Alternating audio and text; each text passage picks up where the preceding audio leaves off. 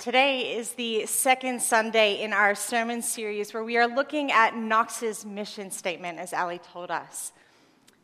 That mission statement is inviting thoughtful seekers to intergenerational community and discipleship in the world.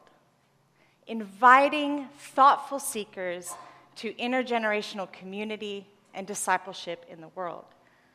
Last week, Pastor Matt walked us through the first word of our mission statement talking about what it means for us as a community to be inviting, to reach out to our neighbors and those in our community outside of our doors. This morning, we're going to take a look at that second word, thoughtful. But using the word thoughtful in our mission statement can be a little bit problematic. After all, Christians have not always been regarded as thoughtful or intellectual.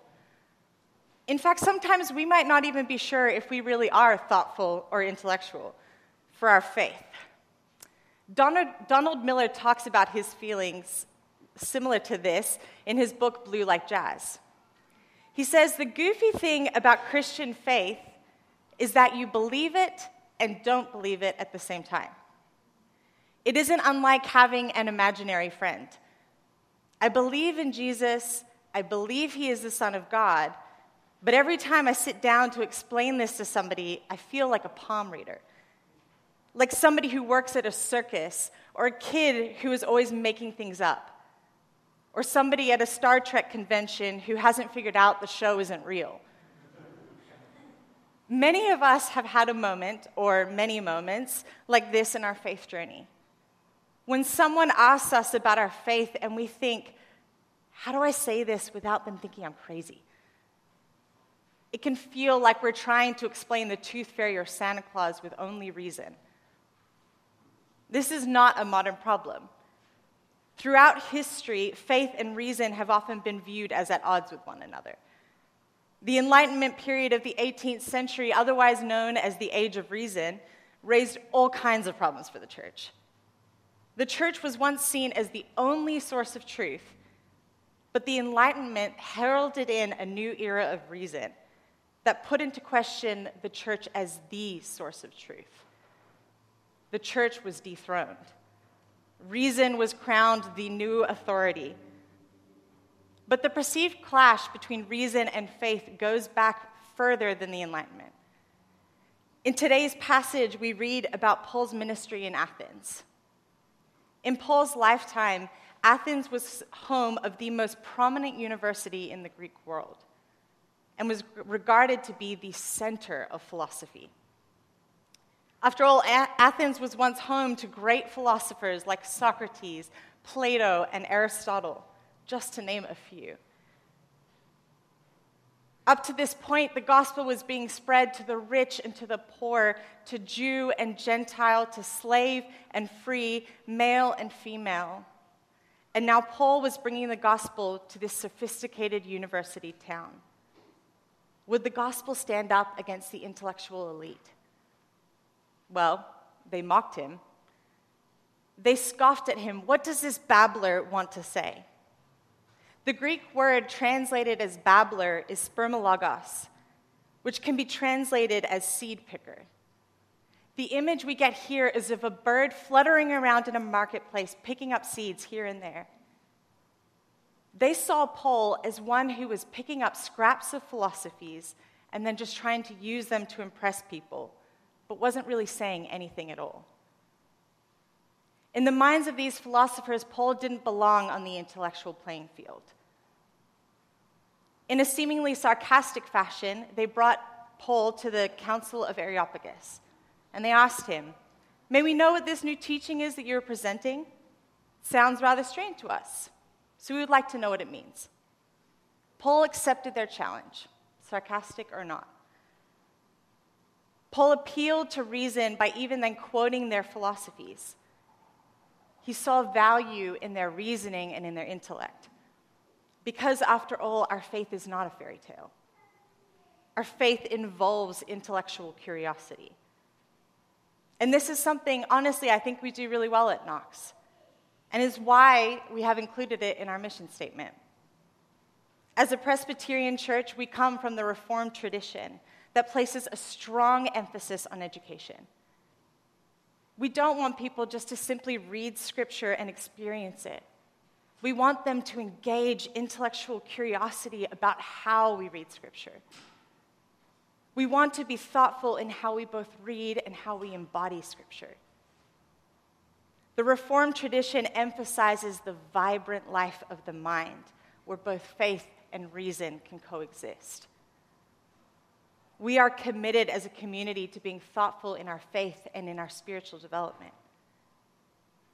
I had a beautiful example of this earlier this week when I was meeting with several adults from our community to talk about our middle school and high school curriculum. We came together to try to work out how do we provide spiritual education for our students that is concerned with their psychological development. An education that helps them to know the core tenets of their faith while also learning how to have an acceptance and a tolerance for other forms of worship. Another great example is the STEAM grant that Knox received a few years ago, through which our church was able to creatively engage in conversations with emerging adults around science and theology. Some of you may have even attended the hike of a worship service that we did last year. Or I think, too, of our Advent devotional that we just read over the Advent season. We don't just ask our resident theologians to contribute, we ask kids, youth, adults. People contribute artwork, poetry, and prose. This is truly a body of many parts, and we bring those together in thoughtfulness.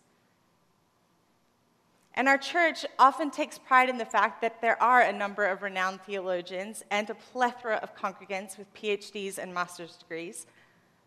And while that is cool, undoubtedly, that is not what makes our church thoughtful. Thoughtfulness is not dependent on your level of education or your mastery of theology. What makes Knox a community of thoughtful seekers is our willingness and our commitment to engage in conversation, to support, and to challenge one another as we grow in faith together. It is in our commitment to seeing the world through another's eyes and in constantly pursuing a deeper understanding of Scripture. And while we acknowledge that we are already thoughtful seekers, our mission statement does not just identify who we are, it identifies our goals for who we want to become. It reminds me of the vows my husband and I made three years ago. When Ryan and I were planning our wedding, we were thinking about what we wanted to say in our vows. What did we want to commit to?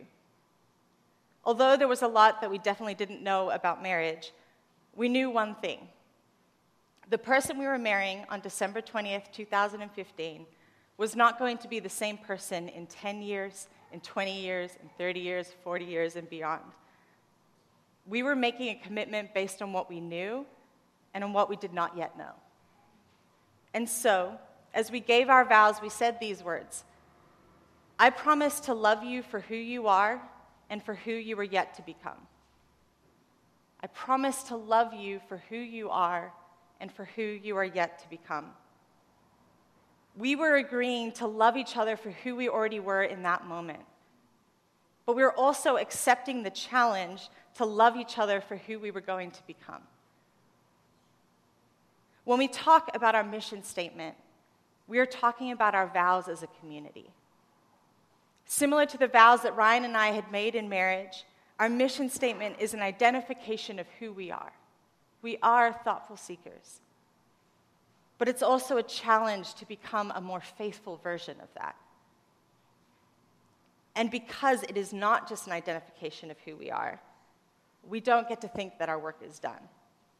We have made it this far, good job. We do well at talking with each other about theology, about scripture and education. But if all we do is talk and wax philosophical, then we are not doing anything. We fall short of our calling. While the Reformed tradition can be commended on its pursuit of thoughtfulness and education and faith, the Reformed tradition, you may have heard, is often criticized for being the frozen chosen. Because we are so committed to our calling and understand that God is calling us, sometimes it can lead us to be frozen and not going out. We can become so focused on the talking about Scripture and theology that we don't act upon it. And this was the criticism that Luke made of the Athenians in Acts, saying, Now all the Athenians and the foreigners living there would spend their time in nothing but telling or hearing something new. The image we get is that the Athenians rarely actually did anything they discussed. They just enjoyed tossing around new ideas. If we stop at ideas and education, then we are just philosophers of Christ. For we know from the book of James that faith without deeds is dead. The difference between a philosopher of Christ and a disciple of Christ is thoughtful action. During my time at Fuller Theological Seminary, this was a particular problem for me. I'd spent so much time studying and reading the Word of God, honestly, it became a bit of a textbook. It was hard to remember that this book was the living Word of God. And it was a part of my work in striving to get A's that I was so focused on reading it for that purpose instead of reading it in a way that it changed my life. Henry Nouwen writes of the same frustration that we can often face in academia. After decades spent teaching at Yale and Harvard in psychology and theology, Nouwen found himself losing his spirituality. In an extreme move, he left academia and moved to the L'Arche community in France, a community that welcomes people with disabilities. And then he later accepted a position as the pastor of the L'Arche community of Daybreak in Richmond Hill, Canada. And it was there that Nouwen believed he had found deep spiritual fulfillment. From these experiences, Henry Nouwen warns of the potential problems with academia in his book, Reaching Out. He says, We all want to be educated so that we can be in control of the situation and make things work according to our own need. But here's the key point. But education to ministry is an education not to master God, but to be mastered by God. Though Nouwen was talking specifically about education in seminaries, his words ring true for us as well. We must be careful in our thoughtfulness not to master God, but to be mastered by God. Paul similarly challenged the Athenians. He commended them for how religious they were. They had groped for truth in making an altar to an unknown God, but they had fallen short. For this God was, in fact, knowable. This unknown God, Paul tells the Athenians, is the God who made the world and everything in it. It is the God who made himself known in Jesus Christ. Paul appeals to their intellect and their philosophies. They were right to say, In him we live and move and have our being. And for we too are his offspring. But it is not enough for them to talk about truth or to erect an altar to an unknown God. God would no longer overlook their human ignorance. Now that the unknown God has been made known to them in verse 30, God commanded all people everywhere to repent. Now that they know the truth, God commanded them to act. It is not enough for them to know the truth, they have to live differently. Paul's indictment of them is that they knew the truth and they could no longer claim ignorance. They could no longer continue to worship the unknown God. They cannot just talk anymore. And yet, some scoffed. Some passed it off as foolish philosophy. Others said, We will hear you again about this. I.e., sounds like a good philosophy. Let's talk about it more. But, as theologian William Willimon points out, Jesus did not come bringing an interesting philosophy about life. He came calling people to a new way of living and dying. And so, some of them did join him and became believers. The news did not just change their mind, it changed the way they lived. This past Monday, we celebrated the life and legacy of Martin Luther King Jr., one of the key figures in the civil rights movement. And I saw so many quotes all over social media that had come from MLK. And one of them really stuck out to me, in which he said, Our lives begin to end the day we become silent about things that matter. I don't think Martin Luther King was talking about, we just need to talk about equality more. That's our problem. We know pretty well as a society that's where we've fallen short. We've done a pretty good job about talking about equality in all spheres. We've done a pretty terrible job about acting upon it. We cannot just talk about it.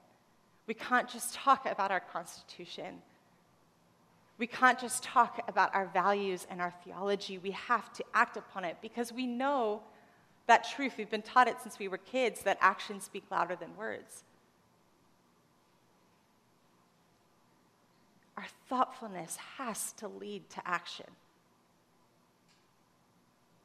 In our commitment to thoughtfulness, it is tempting to spend our time talking about scripture, theology, and doctrine. That's good. Those are great conversations to have. But we're no longer permitted to stay there. Our God has made himself known to us. We have been commissioned as God's disciples.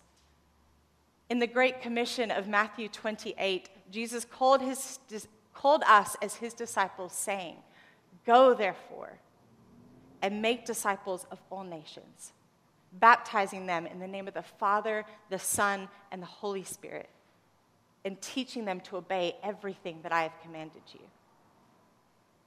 We come to worship here at Knox each week to hear and be reminded of the good news, but we don't stay here. At some point, we have to turn off the lights and close the doors. At some point, you have to go home and go back to your lives. So we are called to thoughtful action. Each Sunday, we are sent out from service to go and make disciples of all nations. We are sent out as thoughtful seekers of the lost. We are and strive to be thoughtful in mind and in deed. Friends, we cannot claim ignorance any longer. We know God. We are thoughtful about God and about our faith. But the question is will you allow that thoughtfulness to change the way you live? Please pray with me.